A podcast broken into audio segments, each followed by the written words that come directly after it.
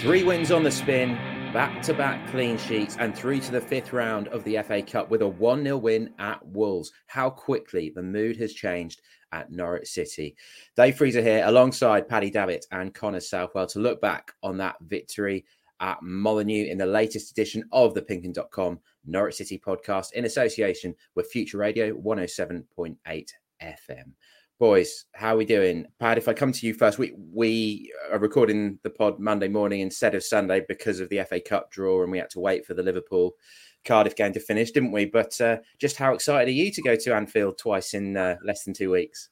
no, that's not the word I'll be using. Excitement, uh, annoyance is a better word, I think. I'm uh, raging, and uh, this is uh, this is poor, poor us, poor, poor media types getting to go and watch these games and not have to deal with uh, the financial element of what's involved and also the time off as well for any actual fan. But uh, because we spend so many hours in a car, miles on the road, the prospect of two trips, because obviously they're there in the league. Um, I think probably only about 10 or 11. I know as we record, the, the, the actual day for the tie hasn't been set yet, but I, I did see last night that um, they're in the actual the Sunday before they're in the League Cup final, aren't they? They're at Wembley against Chelsea, yeah. which you would think would rule out the Tuesday, the following Tuesday. So I think Wednesday, March the second, subject to confirmation, is looking likely. And if that's the case, then that is, uh, yeah, two trips, two long trips to Liverpool in the space of ten or eleven days, and with Southampton in between. is that right? I, did, I wasn't. I didn't really. You made my mood even worse. that was, that was yeah, the plan. uh, yeah, so uh, we can't wait to, to get our teeth into that, but parking all of that and the self indulgence of that element um, as a draw, it's oh, it's as tough as you could get. Maybe Man City away is the exception, and uh, you know I watched bits and pieces of that Cardiff game, and they've got the the guy whose name escapes me now. Uh, they brought in in January the Portuguese lad. Is it Luis something or other attacking wide player? Yeah, yeah. He has, yeah. Do your research, and then and then the young lad who's come back from injury who scored, Harvey Elliott, is it?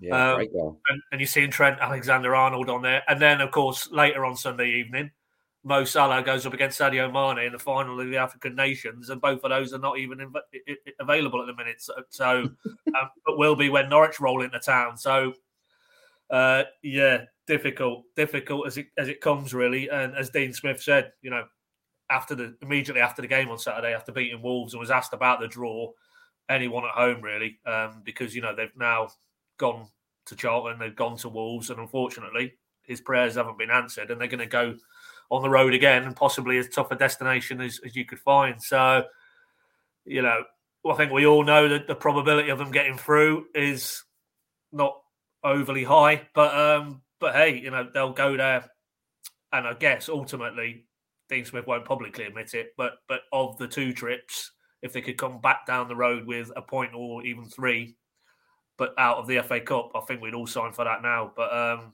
but yeah, no, it's uh, absolutely horrendous. If I had no, probably shouldn't say. If I had a cat, I'd be kicking the cat. But but obviously, I'm, I'm not into animal cruelty in any way, shape, or form. But uh, yeah, no, it was a, a, disastrous turn of events when that.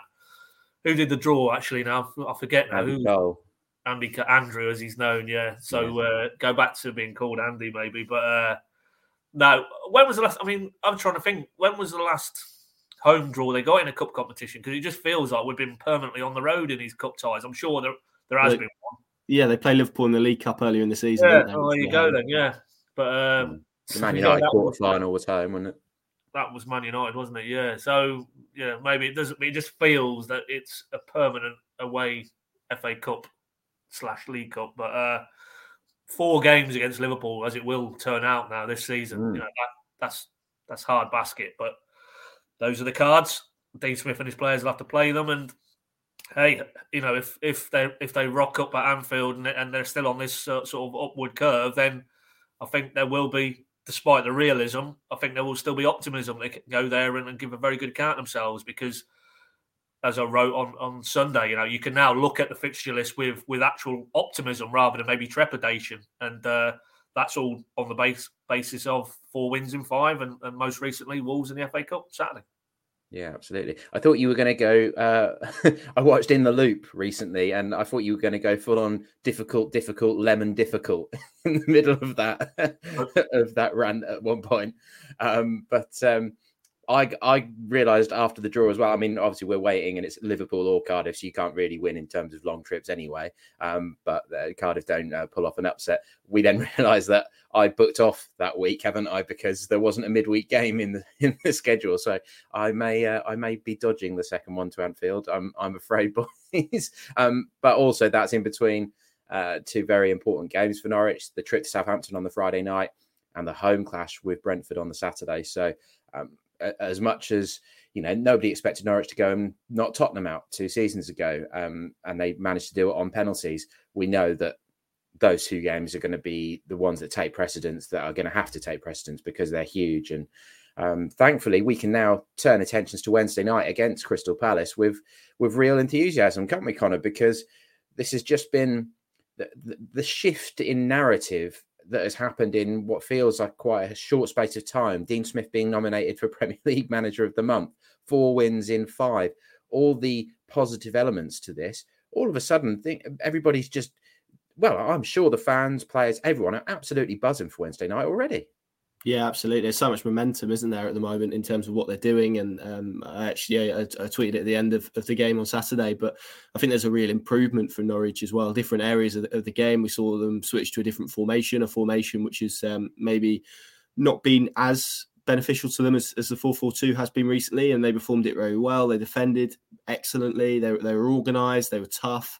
Um, they were a bit niggly as well. Maybe not as niggly as people are pointing out, but they, they definitely had that that edge to them, which um, they haven't had in, in recent games. So I think there's there's lots of reasons to be to be cheerful. This ultimately was a a clean sheet. I mean, part of the fact it was an FA Cup, Wolves have the, the second best defensive record in the Premier League behind Manchester City. So they don't really concede goals. Okay, they don't score a huge amount either, but they haven't lost too many games this season. And, and for Norwich to go there and put in that level of performance. And I think if we're being truthful, it, it probably could have and, and, and, should have been a lot more than it was because of the chances that that they created. Adam Idah had had two in particular that, that he should have converted. So um, yeah, I think there are lots of reasons to be cheerful and lots of reasons to be optimistic. But ultimately, it's going to hinge on Wednesday, isn't it? Because if they go and lose on Wednesday, it feels like with Manchester City and Liverpool, the road ahead is is significantly tougher.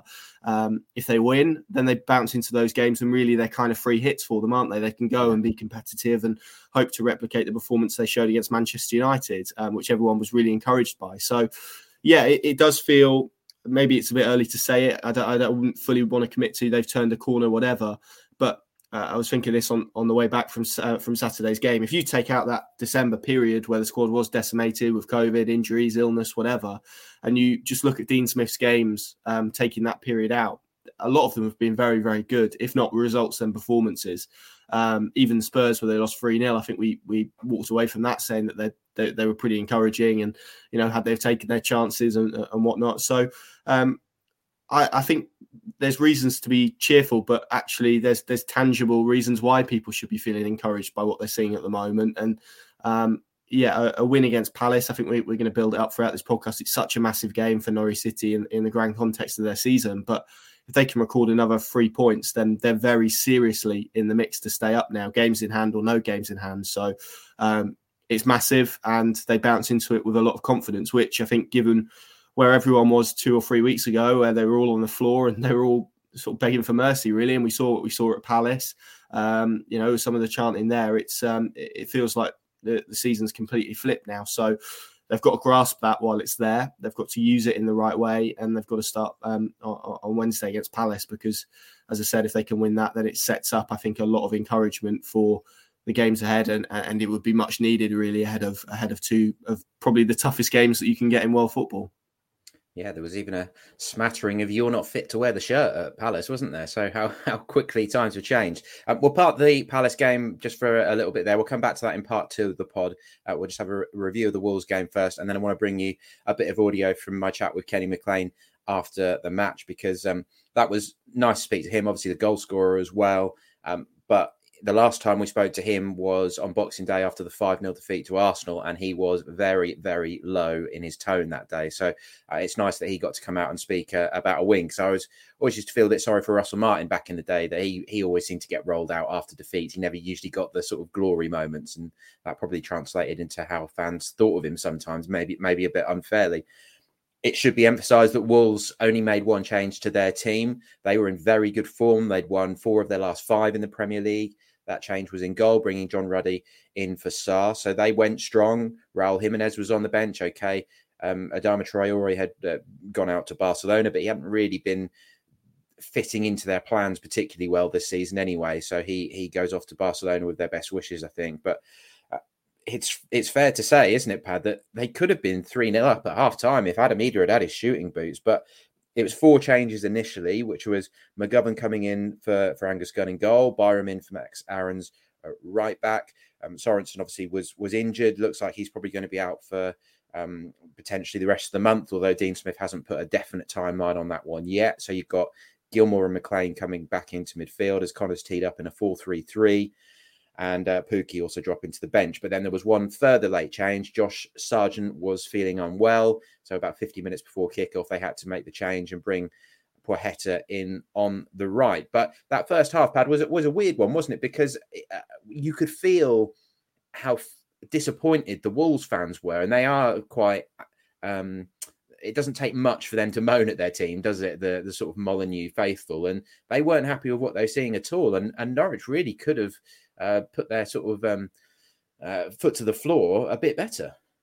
Yeah, it was strange, given as you rightly pointed out, like they've gone into the game in, in very good form and, and, must have been confident. They they've had that momentum as well. Uh, if you look at their league status, they're in the top eight at the minute. So the lethargy and the, the lack of intensity. If I was a Wolves fan, I'd be seriously questioning that because you know with the greatest respect, they're probably going to fall away in terms of uh, getting a, a, European spot by their league status. But um, as Dean Smith said on Friday, yeah, clubs in the Premier League enter it the third round.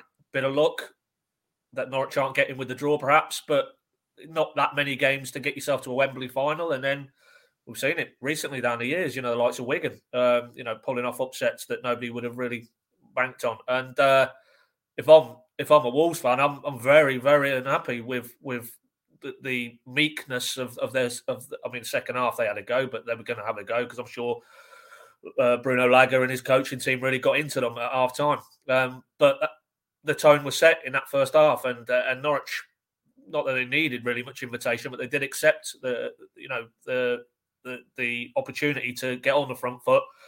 And yeah, there's no doubt about it. I mean, they got got their noses in front right at the end of that first half, but um, Adam Idah in particular, and you look at the highlights again, and that you know that chance that Rashica puts through, and he's got Ruddy yeah. to beat. I mean, you'd have just thought the frame of mind that lad must be in after you know Everton and, and West Ham before that, uh, and even Watford. You know, he he, uh, he got the assist for the final goal that night. The confidence. I mean, it was very very similar actually. Same competition. You go back to you know his his really headline grabbing arrival in the Norwich first team, which was Preston away, FA Cup third round a couple of seasons ago. And I think his first goal that day was similar. Ball was fed through to him. He's basically got the keeper to beat and unerringly accurate finish. And uh, I was expecting the same, you know, but um, but that probably typified his overall performance. I, I, just think thought he was he was off the levels he'd shown, particularly against Everton, but but Watford and West Ham you know his general play. Um, he got got a little bit bullied by, by Wolves' his muscular sort of defensive three, but but as was proven, he still had opportunities to, to get himself on the score sheet, and that you know not that there was too many negatives to take from Norwich's performance individually and collectively on, on Saturday, but that you know with as we were discussing prior to the game. You know, games on horizon where they're probably not only going to go one up top against the likes of Liverpool and United because they're not going to concede the initiative in terms of manpower in the middle of the park to those teams. Sorry, uh, Man City and, and Liverpool.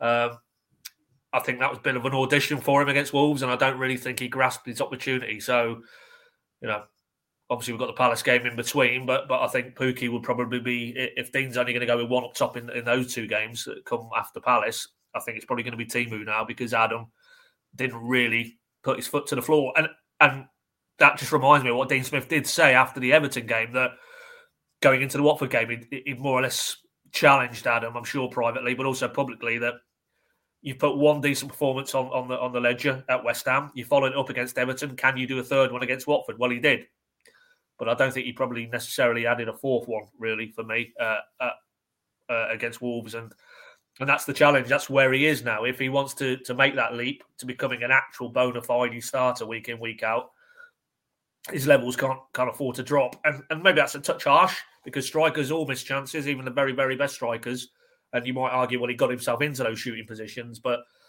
you know, he's at this stage of his senior career now where he needs to grab every single opportunity that comes his way, and he had two or three chances there to get another goal or two to to his tally, and and just give Dean Smith another nudge that, yep, uh, you can rely on me. I'm your man. I can operate at this level, and I can uh, I can impact positively at the top end of the pitch. So, probably on reflection, a little bit overly harsh to, to single him out, but uh, but ultimately, you know, he's he's in a situation now where he needs to he needs to really tuck a chance like that away. You know, when you've got a keeper to beat um, and all all the all the cards are in your hand. I mean, I I thought looking at the highlights again, he could have even gone round Ruddy. You know, Ruddy yeah. isn't the most mobile of keepers. Uh, certainly not at the age he is now. I think if he'd have just took a touch around him and then you're slotting it into an empty net, but I'm not going to tell Adam Idah how to score goals. He knows exactly how to score goals, and uh, and hindsight is always a wonderful thing. But it just felt it typified his all round performance that it, it, was a little bit off, a little bit out of kilter, and it wasn't the the clinical razor sharp precision that we saw, particularly in that Everton game. It, it's difficult, isn't it, when you're a solo striker up against a back three and a good back three? They're uh, amongst the best Premier League defenses in the league. Max Kilman is like a rugby player. He's huge, isn't he? Conor Coady, we all know, plays for for England, and and Toti, I thought was pretty impressive on the on the left as well, uh, and seems to have been someone that's really emerged for them. So I, it almost came across a bit like he was feeling like, well, what am I supposed to do up against these three? I mean, if you look at him statistically in comparison to the games recently, when he's got all the praise and he's had Pukki up there with him, I made this point in the in the six things, which of course you can read at, at Pink Un Plus, one ninety nine a month. You'll keep hearing us banging on about it. Um, the stats wise, I think Sargent's absence, if you're going back to a 4 3 3, was really felt in terms of helping Idah to not feel more isolated. So um, I've got them in front of me again here. Sargent um, against Everton won four aerial duels against Watford. He won eight. On Saturday, Placheta, unsurprisingly, won none. So he wasn't really able to get any of those little flick ons and things like that to Idah to allow him to hold things up. But agreed, just his general performance level didn't feel he didn't feel like he was on his level because there were a few times where he could have probably won the ball in the air or held it up and, he, and his touch just wasn't there and stuff. But uh, with with that first chance he had the space to open it up and get it onto his right. And either then you, have got both options haven't you? A bit like Dowell had with that chance which we'll come on to in the second half where he could have gone bottom right. So he will know all too well that he should have been scoring um, and that really would have kept things bubbling along nicely for him but thankfully, this move with Kenny McLean works out. He insists afterwards that it was pre-planned, that it was something they'd worked on in training, and uh, we've we've all seen the evidence that that is what McLean does. He always goes to the near post. He does it defensively as well, doesn't he? So I think we can give him the benefit of the doubt there in terms of believing him. But after half time, Connor, we all expected a response, and it and it did come, didn't it? And Norwich had to really dig in, and for a little while, I think up in the press box, we all felt like the the tide had turned and that they were probably going to find a goal, but hitting the post in particular, they um they pushed hard, didn't they? They did, yeah. Um, and when you think back to that period, beyond Podence hitting the post, and Norwich is probably fortunate that he scuffed the effort a little bit, um, because otherwise I think that that probably would have found the bottom corner. But beyond that, I mean, they didn't construct anything that required Michael McGovern to pull out a, a really top save or that um, caused any undue concern sort of in front of goal necessarily. Um, it was just a lot of territory, a lot of crosses that, that Norwich dealt with quite well in in in, in the whole, and, and that's why I think when we talk about their performance, we we ultimately talk about how sort of dogged they were defensively, how sturdy they were, how organised they were. It was it wasn't just a, a, back four defending; it was it was a back ten defending essentially. Um, and even though you know we, we talk about Idah quite rightly, there were, there were a couple of stuff that he, he did kind of off the ball, which which helps Norwich a little bit. And I agree, it's a technical point, but I don't think he's, he's getting his body between the ball and the man near enough, and that's that's probably help or meaning he struggles with with holding the ball up, and it's a lot harder when you're you're playing up front by yourself. Um, but yeah, I mean, I mean that period is is the type of one within games when they do take the lead and they are away from home that they're going to have to ride out. And if if that situation arises again, then then I think they've got a perfect blueprint of how to do that um, based on what they did on Saturday. Um, but I think also what we've seen this season really is when Norwich do take the lead, as a general rule of thumb, they've been pretty good at seeing it out. Um, which you know is, is, quite funny considering that either their position in the league or how many wins they've got on the board or whatever. So um, yeah, I, I, think when you look at Dean Smith and, and, we talk about his improvements, and people ask, well, what's what's the main thing maybe that he's changed?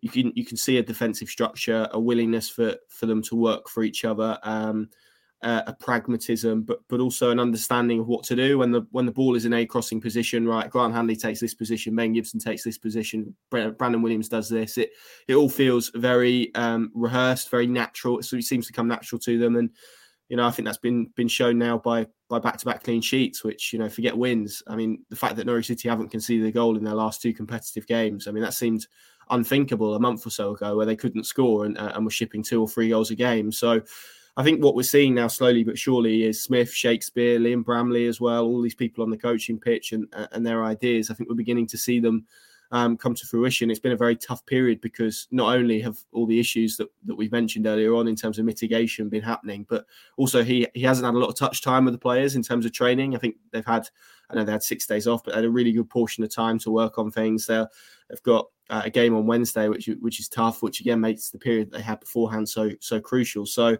um, I think he'll cherish whatever he can get on the training pitch, and I think we're seeing it because when he came in and, and he sat down his first press conference, he said the goal is to make Norwich City harder to beat. Well, they're they're tougher to beat now, um, undoubtedly, and I think maybe the, the true acid test of that will be against Manchester City and Liverpool, um, against whom they, they really rolled over in, in, the in the well Liverpool. I thought they played quite well on the opening day. To be fair, Manchester City away was very tough as it is for for most teams. Um, but it's going to be really interesting to see how he sets them up and how they play against those two sides. Um, but yeah, I, I, think you have more confidence watching a Norwich City side defensively, and there's a lot more structure and uh, a lot more sturdiness about them. And, and there's a real spine to that team now. So, yeah, I think they deserve credit because they look well coached. They look capable of keeping teams out. And um, yeah, beyond that shot that hit the post, I didn't really feel that McGovern was was was properly tested. They had a few late headers that that went over the bar, but beyond that, I thought they defended their goal pretty well, to be honest. Yeah, there was a nice attempt, wasn't there, when uh, Podence floated that corner deep and Neves met it on the edge of the box, sort of Beckham Scholes style, but um, he didn't really get the power behind it. It was a nice connection, but uh, but for, in terms of Norwich, they rode out that storm, didn't they? And then Kieran Dowell really should have been scoring. John Rowe sort of starts the move, lovely one-two with Pukki, and then it's almost like a penalty. Then he's got a defender between him and John Ruddy, and it, for all given he's left-footed, you know, you think that bottom left corner just looks like it's perfect for him to tuck it away where the bigger gap is. But I guess he's tried to sort of do the unexpected and go to the go to his right, and then John Ruddy guesses correctly and, and stops him, which is a shame because that would have been a big moment for him. And at that point, Norwich had switched to a 4-2-3-1, hadn't they? And and he was actually getting to play as a 10. So um, probably a penny for Todd Cantwell's thoughts, given that he's um, he's gone out. But we will come back to that in just um, a, a little while. Um, and, and as we hinted at earlier, six yellow cards that uh, never happened in Daniel Farke's reign. So over 200 games, 208, I think, if I'm remembering that correctly. Um, they got five on six occasions. I, I, went and had a look back, and I went back as far as I could to see the last time Norwich had six in a game, and I couldn't find it. Basically, in terms of how far back records go, I could only get uh, sort of accurate across the season, all the way back to the 2011-12 Lambert Premier League season, and I couldn't find a game where they'd got six yellow cards. So you know, a couple of them for time wasting from McGovern and Williams, which they're quite happy with. Similarly with Hanley, he just sort of barges John Ruddy to make sure that he's not getting a quick throw out. And, you know, it's those sort of little streetwise things which are good. Kenny McLean um, just took one for the team, essentially, didn't need to, to stop an attack. Lees-Melou and, and Norman were, I think, a little bit more uh, annoyed that they got booked for, for challenges, but both of them were physical. You know, Norman was stopping a man getting past him, Lees-Melou was battling in midfield. So I think, although you don't want to sort of be proud of getting six yellows. I think in the circumstances, Norwich fans have been been quite pleased to to see it. So, as I say, one of those men was Kenny McLean, and I spoke to him after the match, and it was nice to nice to be able to speak to him about a win. I'm pleased we got the opportunity to speak to you, Kenny, because I think you were the you came out after the five 0 on Boxing Day, didn't you? And that must be really difficult for players to speak on a, on a day like this. And this shows you how quickly football can change, can't you? So, how, how difficult is it to sort of keep headstrong when in the tough times? Um, I mean, we've all we've all been in tough times. We've all, you know, in football and in life, and uh, none more so in the last couple of years. And we, we, need to remind ourselves what we're doing, and we're doing something we love. We, we need to continue to work as hard as we can. And you know, we know that we weren't doing well enough. We know we weren't, you know, pleasing everybody, and the fans were disappointed, and so were we. That's that's just the way it was, and. But we knew that we had the character, and character's a big thing. I think that got us out of this. You know, the character and the quality you know, that determination. We showed a real togetherness because it wasn't a case of pointing fingers at each other. It was just a case of, you know, looking yourself in the mirror and realising that can I do more? And, and, everybody, I'm sure at the time would have said yes, I can, and we're doing more now. So we need to. Um, this is this is a marker for us. This is, you know, this is the, the minimum that we need to show that hard work, that commitment, that desire because we know we've got quality that can get us out of this. Yeah. Following on from what you were saying about the set pieces in training as well, the club put out their sort of usual video on Thursday and it was showing your pressing work, you know, when the three go into the opposition half and stuff. Is that very much sort of a good example of the things that Dean and, and Shaky have brought to the club since they've been here? Yeah, well, as I say, one goal, one is the game today because of that work that we're doing behind the scenes, because of that defensive unit that we've got. We defend from the front, everybody knows their jobs exactly you know, we'll analyse the team that we're playing against and where we want them to have the ball, where we don't want them to have it. That's just something we do from the Monday to Friday. You know, nobody really sees that except the little clips that you see on social media. But you know, we work so hard to to do the right things and to put ourselves in the best place to go into games on a Saturday. And you know, it's shown now because, as I say, defensively we've been we've been solid. Um, last couple of games, clean sheets, and you know, things things are looking good back at Carrow Road on Wednesday night, the fans were excellent in the Everton game, weren't they? How, how much do you guys need them to be just like that and more? I suppose the same as you guys. You guys know you're doing well, but you still got to find another gear probably. Yeah, I was I was in the house for the Everton game, so I've not been um, with the fans at Carrow Road for a, for a while, but uh, I'm looking forward to it. You can see them travelling in numbers again today, and you know, listen, we know they're going to get behind us regardless. But when we're on this run, when beliefs there. You know, there's a bit of optimism. Everybody's pulling the one direction. It's going to be it's going to be good on Wednesday. We'll, we need to put a performance on to match their support. And just finally, you scored a rather famous header against Manchester City a couple of years ago. Warming up for next Saturday. Let's see. Um, no, listen, we're in, a, we're in a good mood. We'll, we'll look forward to Wednesday. We don't look forward to Saturday. I mean, it's you know the games come thick and fast. You need to take them game by game um, and just get as many points as we can. But you know, hopefully, you know, I can turn up Wednesday and maybe get another. Top man. Enjoy it. Thank you. We live Norwich City. The build-up. The passion. The drama. The last-minute winners. The debate. That's why we've created Pink Un Plus. Pink Un Plus. The app that takes you beyond the headlines. With exclusive columns, blogs, podcasts and videos, we've got you covered. Subscribe today. Pink Un Plus. Stay ahead of the game. Download now on the App Store and on Google Play.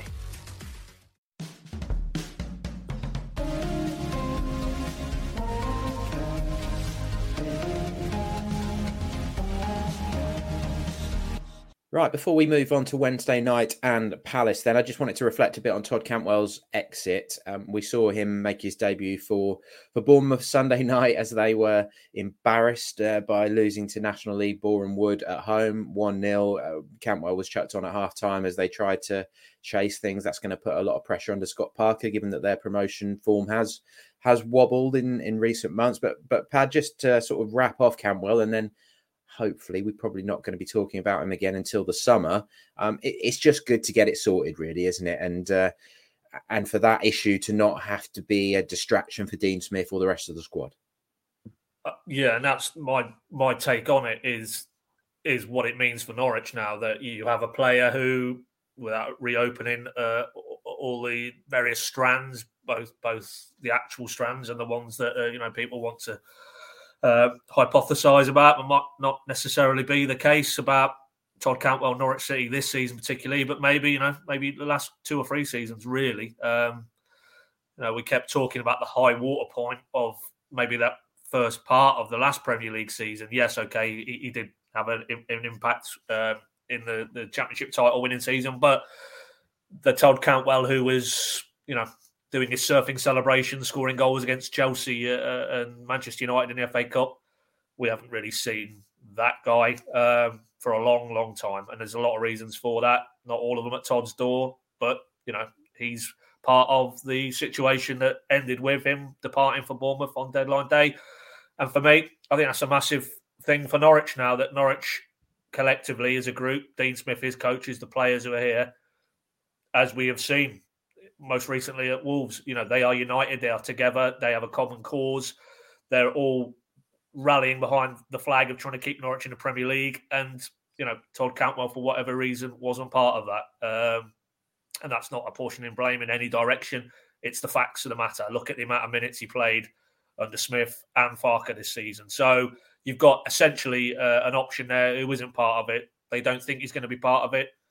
He doesn't really want to be here. That much is clear. Good. Shake hands. You go and have a little tilt at Bournemouth and try and prove yourself there. And what will be, will be. There's a buy option, obviously.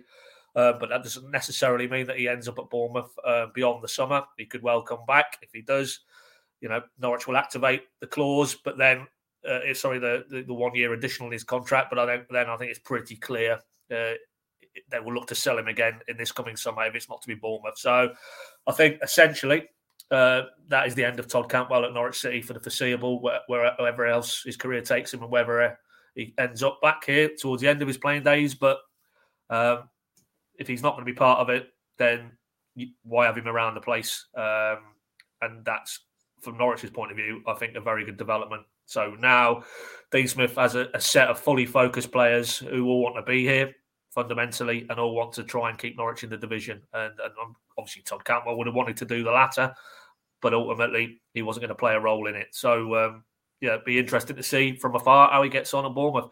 Just on a personal level, the lad, you know, has to get his career going. And if it, if it, if this is a springboard for him to do that, then good luck to him because uh, you know he is still a very talented young man um, and a very you know very intelligent uh, very sharp individual who, who knows without being told that his career has basically gone down a cul-de-sac and only he can revive it and get it going again. Don't don't look in any other direction or, or feel that you know you're being hard, harshly treated or you know you haven't got a fair crack of it. It's a fresh start. It's a new chapter. Go make the most of it, and then we'll see. We see which path he takes from the summer and onwards. But uh, it had to happen.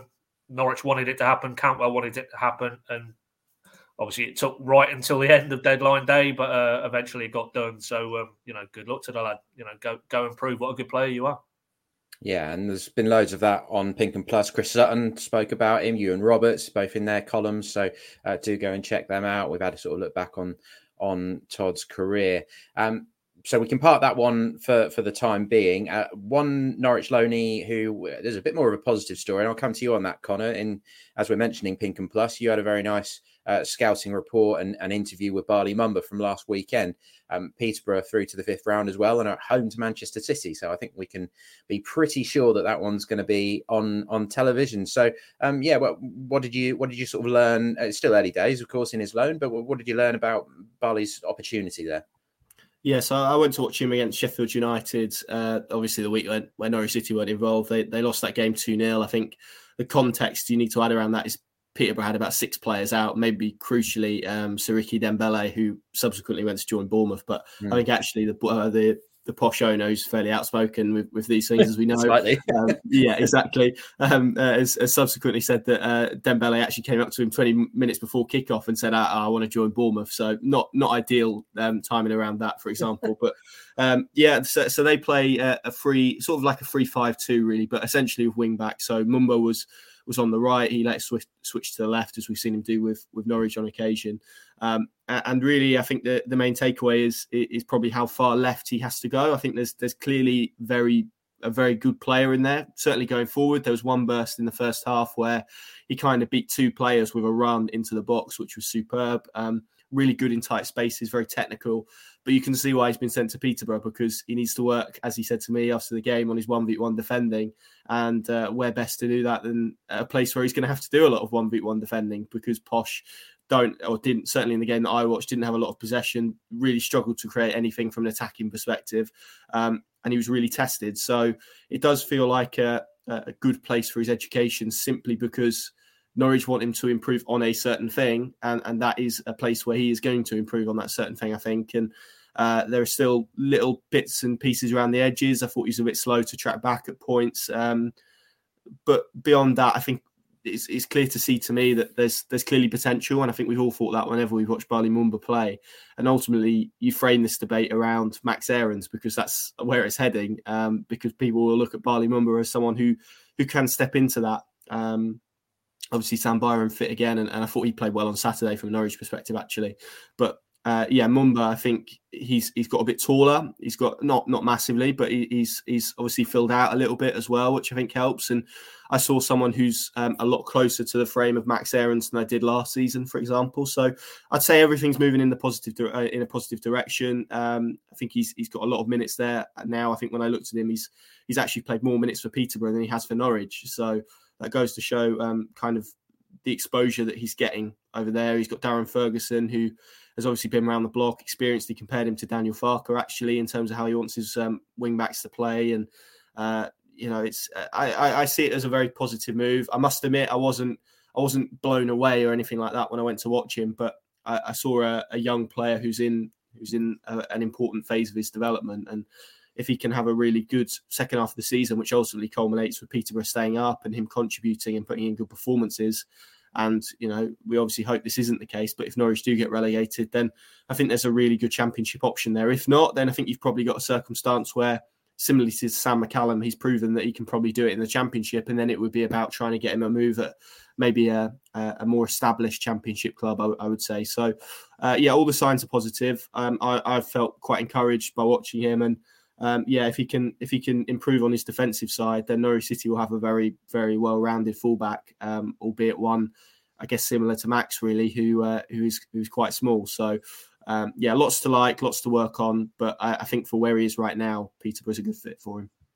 Yeah, as much as perhaps sadly, Todd Cantwell probably isn't going to be part of the future at Norwich City. I think we're all expecting that Bali Mumba probably will be one season, one way or another, and still uh, very much has got time on his side. While we've been recording, actually, an interesting little line about a, a Norfolk boy, Dan Ashworth, uh, has quit as Brighton's technical director and is supposed to be going in as Newcastle's director of football. So he's basically going to get to play real life football manager, isn't he? with uh, uh, as much money to spend as he wants. But um, he was with Norwich. He was on Norwich's books as a, as a youth player, if I'm remembering that correctly. And then he sort of came up through the ranks as um, he was, I think, he was technical director at West Brom when Aidy Boothroyd was there, and he was sort of linked to Boothroyd for quite a while. Worked for the FA, so uh, an interesting little line for for a local guy there. Right, let's look ahead to this massive game on Wednesday night then, because we we know that in conjunction with that very helpful result on Saturday and what looked like close to hurricane conditions as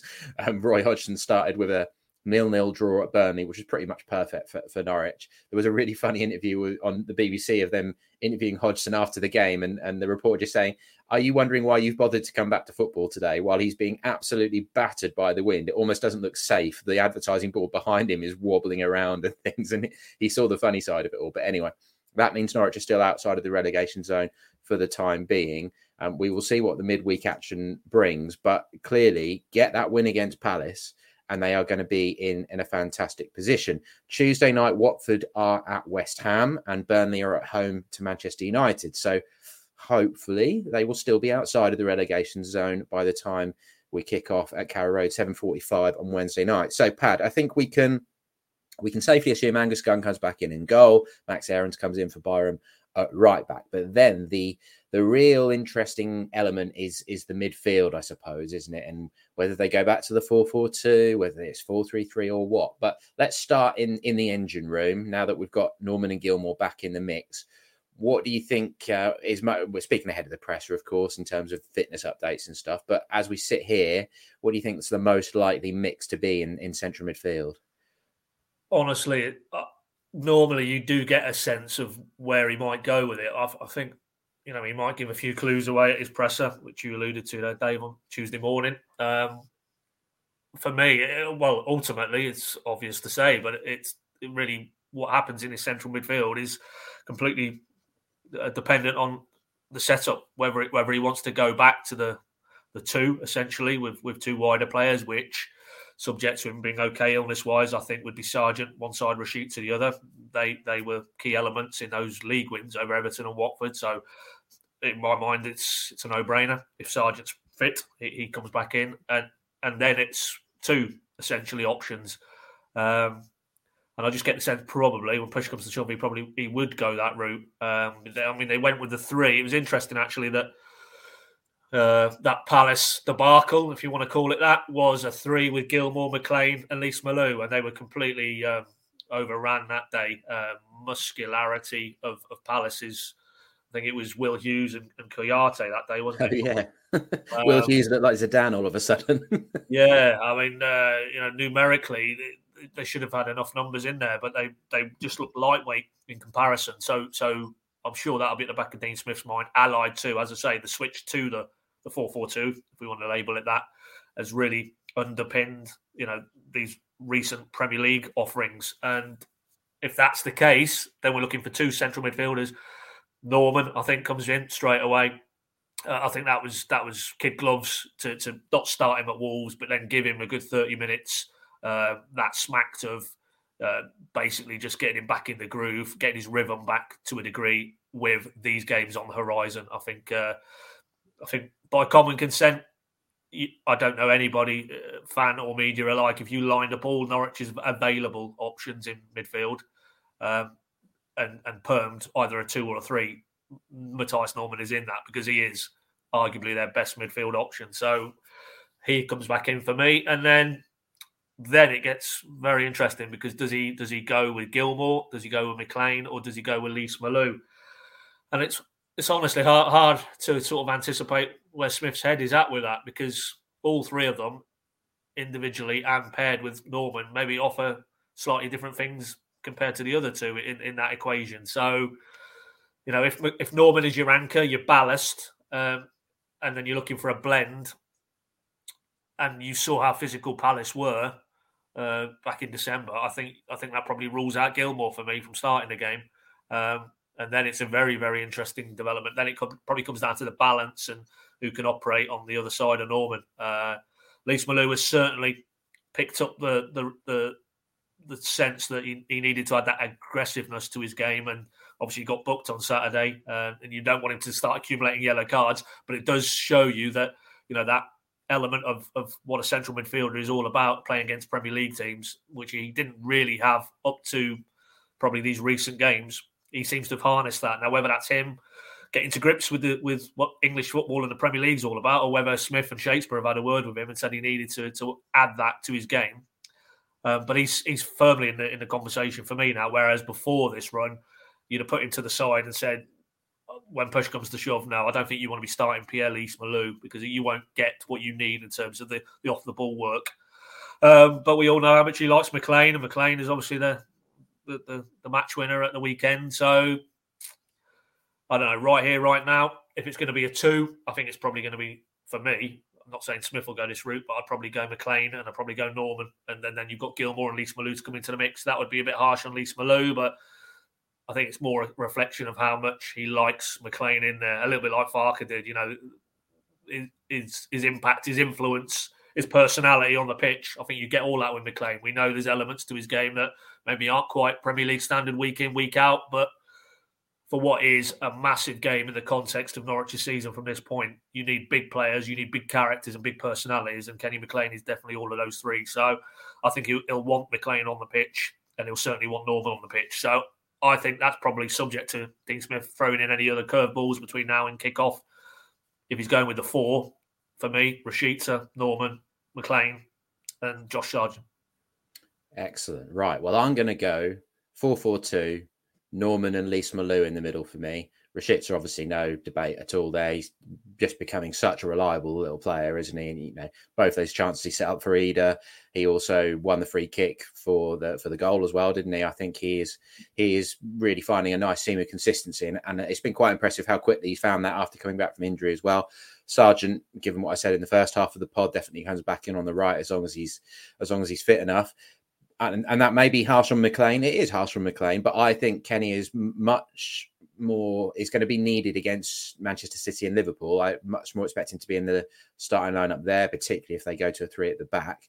But I I'd go into it with saying, look, Normann's got an hour, then you've got the final half an hour, so he's just as important to this game um, as as Normann. But the thing that's caught my imagination a little bit was literally dying seconds of the game.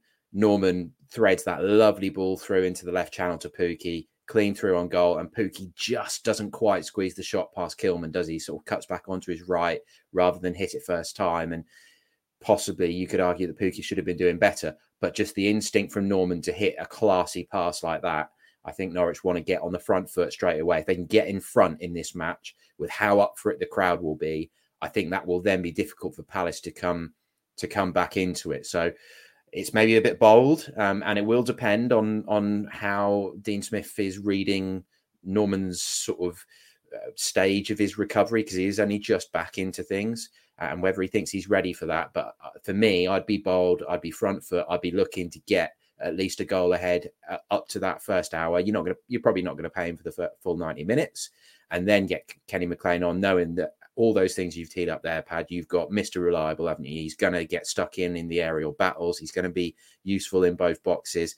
And he was very energetic and, and decent with the ball on, on Saturday as well. So it's good to have some options. It's a good we can have this debate. And it was really interesting, I thought, in the training video the club put out before the Wolves game, they were showing the the pressing work, weren't they? Where I think it was 10 v 10 and uh, three attacking players had to go into the opposition half and press the ball while that those 10 players tried to keep it when you've got 10 players missing from training and stuff, as they did not that long ago, that sort of proper intensive work must be almost impossible. So it feels like they're moving in a very big direction. And of course, if they get this win, then they really are going to be running um, running hot. Uh, Connor, what's your reading of it?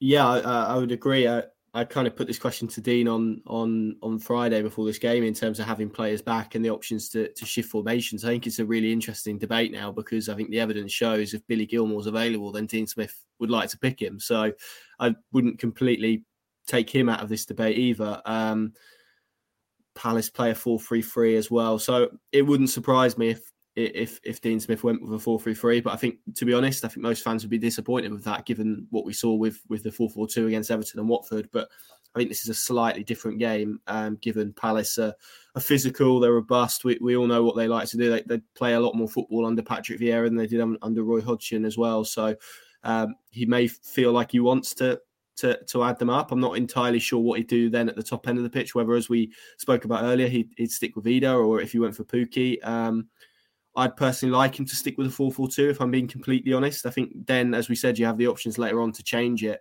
Um, and if I was going to pick a two, I, would probably go for, for, for Normann and McLean. I think they're probably the most likely to, given what we've seen from him again so far, which is that he, he wants that spine of the team to contain those leaders that he, he leans on so heavily, the likes of Hanley, Gibson, um, obviously McLean as well. Pukki, I'd, I'd, put into that category as well. Usually it'd be Tim Krul in goal, wouldn't it? But it's not going to be the case on on Wednesday. So, yeah, I, I, I would like to see him f- go 4 4 2. I've got a funny feeling he might go 4 3 3 um, just because of the midfield options he has available. And I think he'll want to get Normann McLean and Gilmour all into the same team. So, I think it's really intriguing um, because ultimately, if he does do that and Norwich lose the game and he doesn't play the 4 4 2, people are going to be be pointing at and go, well, why didn't you just use the formula that won the last two games? But by the same token, you know, I, I think there is a debate. It certainly was the case against West Ham that if you play against a free in midfield, you can get overrun a little bit. So um, I'm really intrigued to see what he does and how he approaches it. I hope he goes for the 4 4 2. And like you say, Dave is brave and bold with it. Um, my instinct says maybe he'll look to be a bit more pragmatic given the, the significance of the game for Norwich City and, and go for the 4 3 3. But as you both said, nice to have this debate um, considering the options that they have back and, and available the front three suits Sargent nicely as well, doesn't it? It's kind of the perfect place for him. So, I, yeah, it's really interesting. As we teed up there, he's got a delicate decision to make. But for me, I think Lees-Melou is is maybe almost a little bit underrated now in terms of uh, his importance. I, I wouldn't have him out of my my eleven personally. And, and Gilmour, I thought you know, he, there were good moments in there. Um, second half, I thought he basically looked like he was running on empty. So that's a reminder that he was just coming back from from injury, and the game felt to me like it was totally passing him by before he got substituted. But there are a few moments in the first half, given that the thing, the main thing Gilmour is offering you is his passing ability where there was one that stuck in my mind with Brandon Williams because I was doing him as our pl- player watch, where Williams wanted to pass to him and he just wasn't moving into space. He, he almost seemed to be running behind Wolves players instead of offering for a simple ball.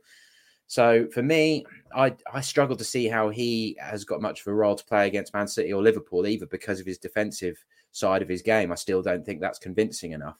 Um, but we all still know there's a great deal of talent in there, so it's kind of I'm kind of trying to reserve judgment on Gilmour and see this as a as a second coming for him. It's just the opportunity for him to start showing what he's really about. But um, for me personally, I, I, he's not in my starting eleven on Wednesday night, and I struggled to see it against Man City and Liverpool. But I, am very happy to be to be proven wrong.